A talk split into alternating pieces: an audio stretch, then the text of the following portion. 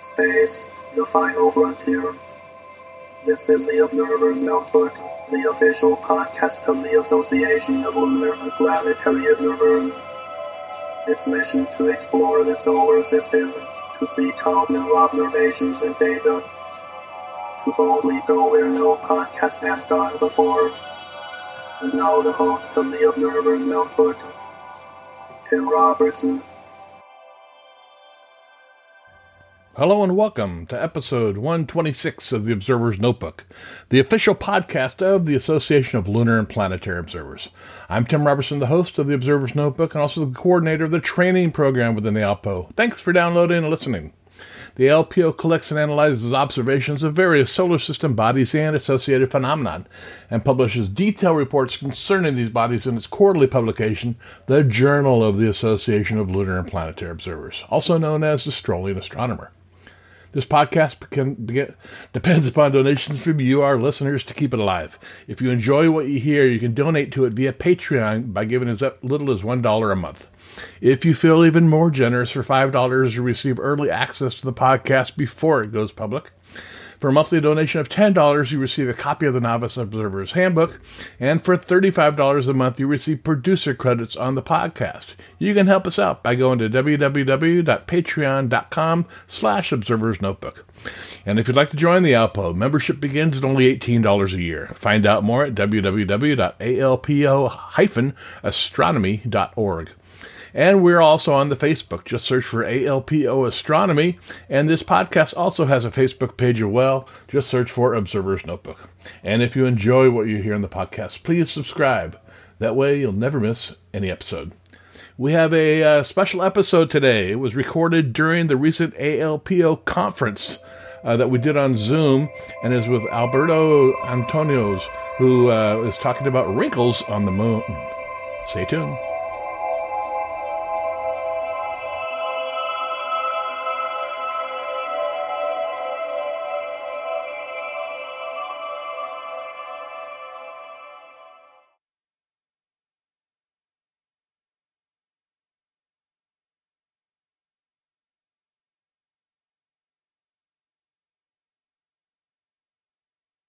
From Argentina, our good friend Alberto Aizzero. Uh, he's the uh, acting assistant coordinator of the Lunar Topographic Studies program, and he's going to talk about wrinkles on the moon. So take it away, Albert. Hi, friends. They, you hear me right? Yes. Well, uh, good evening, friends. It's a pleasure and a great, great honor to be here.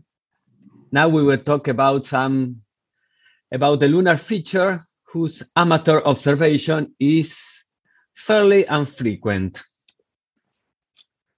Why observe wrinkle ridges? As an amateur observer, I dare say that it's because of its intrinsic beauty, its fleeting beauty that appears one night and disappears the next. In one of the most beautiful books written about the moon, Thomas Elger uses very poetic images. They have a very evanescent beauty that gradually disappears as the sun rises higher, leaving nothing but a ghostly streak and then not a trace. They are beautiful and they have a strange similarity with the only appreciable elevation in the orographic relief of my land, Entre Ríos, in the center of Argentina, the Lomadas. Thomas Elger also found similar features in Ireland and Scotland, called Kames, as we see in the right. Uh, these features has a different origin, but could, we, could be very similar to the wrinkle ridges as seen from the surface of the moon, if we could see the wrinkle ridges from the surface of the moon. A landscape that it is illustrated in this magnificent image of the Japanese probe Kaguya. This is one of the few images taken in lunar orbit with oblique illumination that allow us to appreciate the wrinkle ridges. What would be the really analogous landforms on Earth? Their lack of identification on Earth has made it difficult to analyze the origin The origin of wrinkle ridges on the moon. They were first identified on the moon and then searched for on Earth, where they are very rare. Subsequently, wrinkle ridges have been identified on Mercury, Venus, and Mars. On Earth, features that are morphologically similar to wrinkle ridges on the moon and Mars occur where thrust faults have broken the surface. On the moon, they only deform the surface. There is no definitive consensus on the cause of the formation of wrinkled ridges on the moon. There seems to be at least a provisional consensus that they are compressional features of tectonic origin, which are the surface result of a tectonic process of compression within the inner crust from the loading by basalt field that generates a blind thrust fault below and an, and an anticline above. It is interesting to note that all the wrinkled ridges have some orientation north-south with a stress direction east-west, all formed in a common and continuous process that occur in a short of period, period of time, geological speaking, after basalt emplacement. In this image, we see at the bottom a tectonic process of compression within the inner crust that generates a blind thrust fault below and an anticline above, which is the wrinkled ridges. Ridge. Let us look at some characteristics of these lunar features, which are obviously related to the Maria, which is the basins filled with basaltic lavas. Uh, there are three types of wrinkled ridges, concentric to the center of the Maria or basins, parallels, which is uh, radials with respect to the center of the basins, and isolated segments. We can observe, even visually with a small telescope, that wrinkled ridges are a system of related, related individual components, segmented features along a general sinus trend, as we see in this magnificent image of someone you know very well, our lunar coordinator, uh, David Teske. Now, let's see how we could uh, recognize uh, morphological data on amateur observations, both visually and photographic. Even visually, with a small telescope, we can clearly distinguish the two superimposed components of a wrinkled ridges, ridge. Uh, the arch, which is composed by a broad and gently sloping on the right and a steeper slope in the left.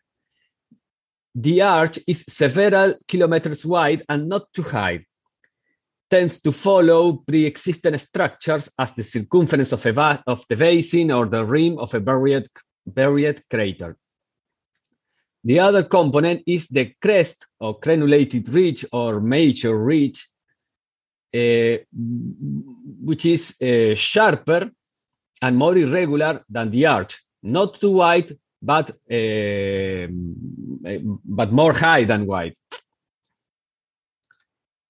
We see in the left image the two ways in which the crest segments, in which the, the crest segments form a regular pattern above the arch.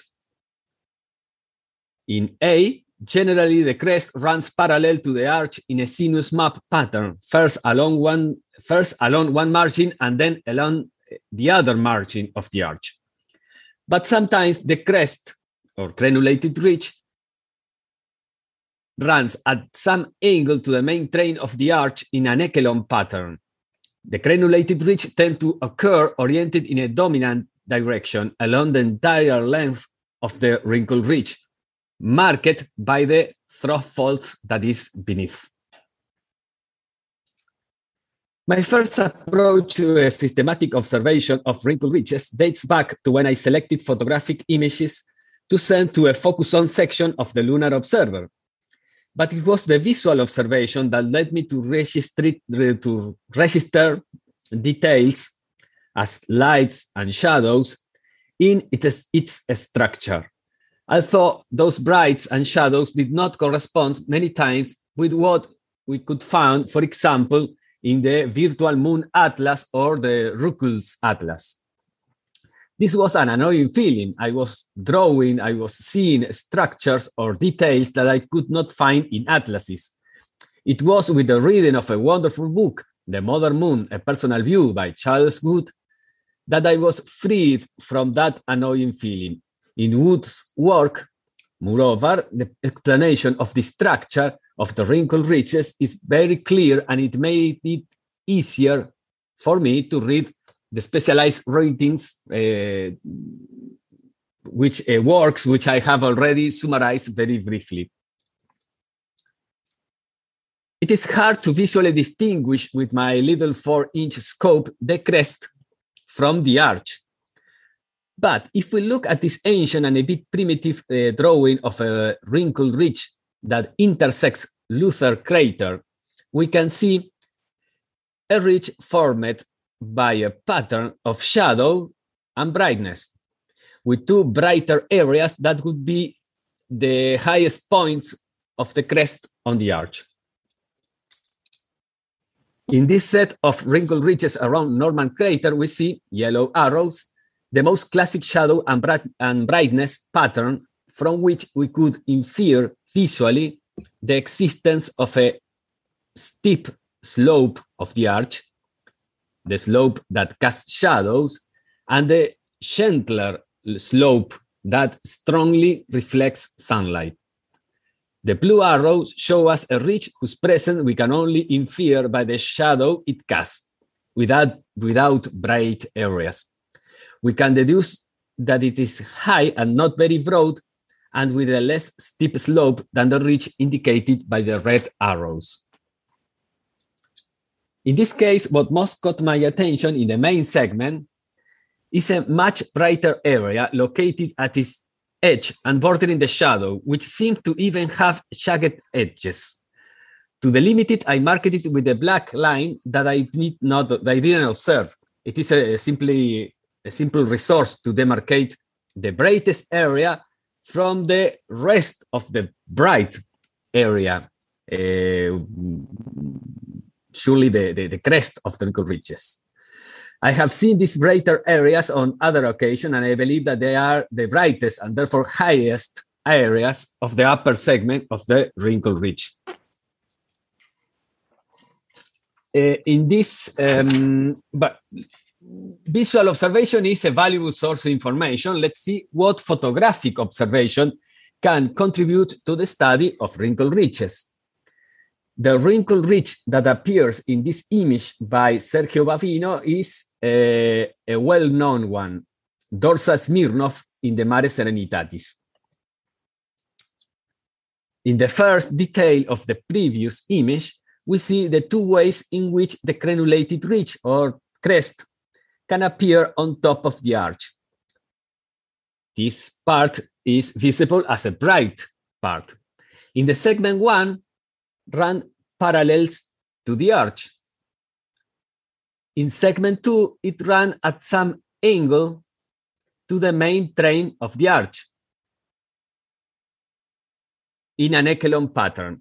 We also see the clear difference between a gently sloping in one side, which reflects, uh, which reflects sunlight, and a drop-off on the other side in shadows. Uh, I choose the second detail uh, of the previous image because it shows the complexity of the relief of the, of the slopes of the wrinkled ridge marked by the nuances of the shadow. This images, this image is uh, by a fellow observer of the Sociedad Lunar Argentina, and it is a wrinkled ridge in Mare Imbrium near Herschel Crater. In this detail, we see another morphological characteristic. The crest runs first along one margin and then uh, along the other margin of the uh, arch. The migration of the upper segment or crenulated ridge or crest from one side of the arch to the other is seen more clearly in, an, in this detail. The steepest slope is in shadow, and on the gentler slope, the crenulated, the, this would be the steeper slope, which is in shadow, and then on the gentler and uh, less high uh, slope of the arch, we can see the um, crest that passes to one side of the arch to the other side of the arch. And we also see a fork at the bottom that is two separated segments of the, of the same uh, ridge. In this image, we have a beautiful panorama from Archimedes to the vicinity of the North Pole. But if we enlarge the image by focusing on the red area enclosed by the red circle, um, we can distinguish the morphological component of this nameless, nameless uh, wrinkle ridge. The red arrows mark the beginning of the arch of the wrinkle ridge, the area in which the slope is gentler, while the blue arrow marks the steep slope, which casts shadows, at the top of which is the crest or crenulated ridge, which is the brightest part. The crest migrates from one end of the arch to the other in both segments. You see, we, we see it in orange. Uh, orange marks the, the crest. The image on the left is the record of the map of lunar wrinkle ridges of the Lunar Reconnaissance Orbiter Quick Map. The image in the center is the same image as we, that we, see, we saw in the previous slide, with the addition of what we consider to be the edge of the arch in red and the crenulated ridge or crest in orange, which appears to be uh, leaned to the left. The image on the right, on the yes, on the right uh, is the segment of the ridge within the red circle, and the, of the, on the image of the left, whose relief we will see in the next slide. The relief of the area using the Lunar Orbiter Laser Altimeter of the Lunar Reconnaissance Orbiter QuickMap confirms that the crenulated ridge passes on the left above the steep slope, while the slope on the right is much smoother. Uh, this is the, we put together the, the, um, the graphic. We can see that this is, this point is the point of maximum altitude, uh, is the highest point. Um, there is some discrepancy with the uh, L R O map uh, data and uh, the observation. What would be the contribution of the photographic observation on wrinkle ridges with amateur equipment? Quite a big one, I think, as long as the quality of the images is not affected by the zooming, by zooming in, like the examples we saw. It surpasses visual observation in that it allows to obtain details of wrinkle ridges which are far from the terminator. Uh, and the visual observation is uh, restricted to the areas near the terminator. Photographic ob observation allow, allow us, allows to distinguish clearly the component, arch and crest, and its details, while visual observation allow us allow us to distinguish gradations um, of shadows and brights more clearly.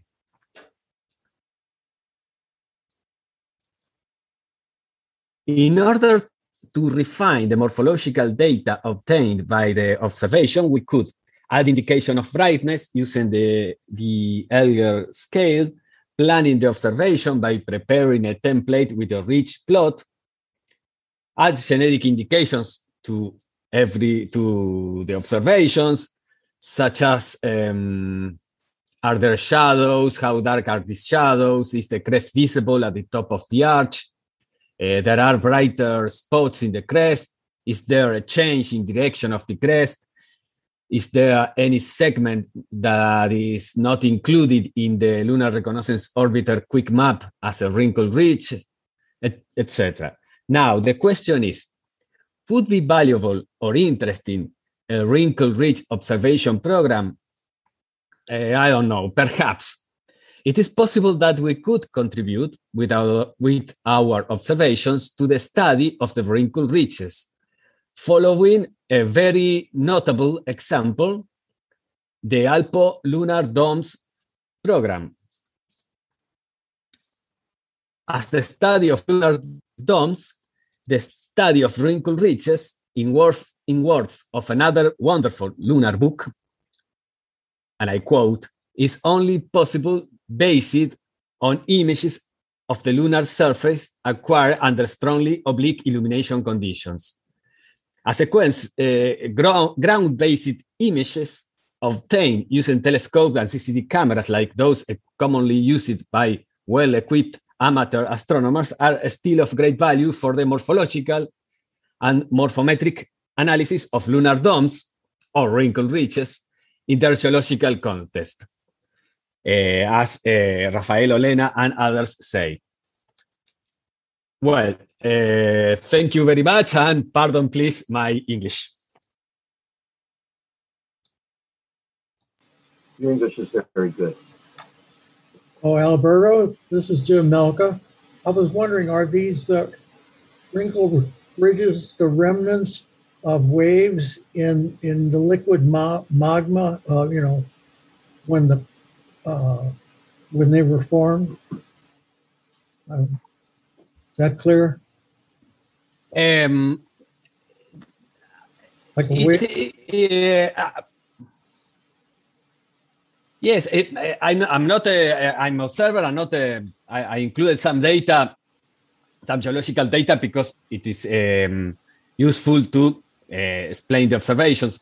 I think it, it, it has to be, it, it, um, one of the causes is, is this um, emplacement of the lava uh, over pre-existing structures, and um, but but it's but it's also a connection be- between um, with a, a, a, a far deep um, process uh, below the surface. Um, event. Uh, it seems that some um, fault that make an, an elevation, and the lava in, in a way responds to this um, um, elevation, this, uh, this uh, inner crust elevation. No? Um, but it, it, it, they are a very low uh, geological relief. Um, so it is very interesting how we, con- we could observe them Uh, only visually, uh, only uh, near the terminator, with this uh, shadow uh, effect of um, augmentation. Um, um, it's, it's a very similar observation to the observation of, of lunar domes. That is, that it requires very um, oblique illumination. Thank you. This is Ken here. Uh, uh, Alberto, are yes. you still there? Um, I think uh, this might be a great program to talk with David Teske about. If David's online, I'm making it sort of a sub-program to the lunar, what do they call it? The Lunar Selected Areas program. Because there, there are thousands and thousands of domes, and there are probably just as many, if not more, wrinkled ridges, but they're not named. But the lunar selected areas, uh, you know, we have maps of various things. This might be something uh, as a various uh, visual exercises for people that are interested in that. Good job. Thank you. Alberto, this is, this is Wayne Bailey. Um, can you hear me, Alberto? Yes, yes. Yeah. Um, I just wanted to point out that most observations are made in the evening, which is uh, one direction of illumination of Wrinkle Ridge. It would be interesting to look at, at illumination from the other side uh, in the waning phases of the moon instead of the waxing phases. Um, some of that's done in the uh, just past full when it's still up in the evening. Um, it's very much less likely on the western half of the moon, where it's pre-dawn at low, uh, low, low illuminations. Uh, that may be one of the things to consider. And I'd back Ken's suggestion that that that would be a good program within the selected area, selected areas program, um, the uh, concentration within that. Thank you for a good presentation. Thank you. And Alberto, this yes. David, great program. I think it would be a good idea for the selected areas program. Yes, be yes, very yes. interesting. We could use um, the, um, the database, uh, the, the gallery of images to search and zoom in, in uh, and perhaps uh, collect a, a good uh, amount of uh, images uh, to make a, st a study of certain uh, wrinkle ridges. See what you started. Correct. You can certainly use all the images I sent in on, for Focus On. Uh, just spell the name right. That's all. Mm-hmm. How do you spell? How do you spell Wood? Ill. H I L. Okay. Very good, Albert. I appreciate it. You always do a good presentation there. Thank you.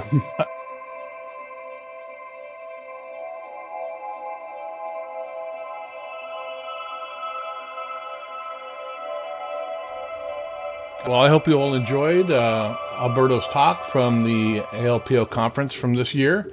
Uh, if you'd like to review his slides, uh, just go to the show notes, and there's a link there where you can download all of his slides and uh, take a look at it. I want to thank him again. Um, we upload a new episode of the Observer's Notebook on the first and fifteenth of every month. You can subscribe to us on iTunes. If you do, please rate and review us. I really appreciate it.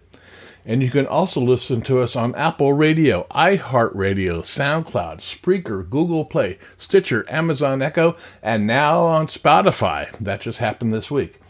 Uh, we hope you can support the podcast by donating to it via Patreon by giving up to thirty-five dollars a month, where you'll receive one year's membership to the A L P O and producer credits on the podcast. With that, I want to thank the producers of this podcast, Steve Steentop and Mike Moore, for their continued generous support of the Observer's Notebook. The link for Patreon, as well as the link for the A L P O, is in the show notes. If you'd like to get a hold of me, my email address is commentman at commentman dot net or on Twitter at, at observersnbpod.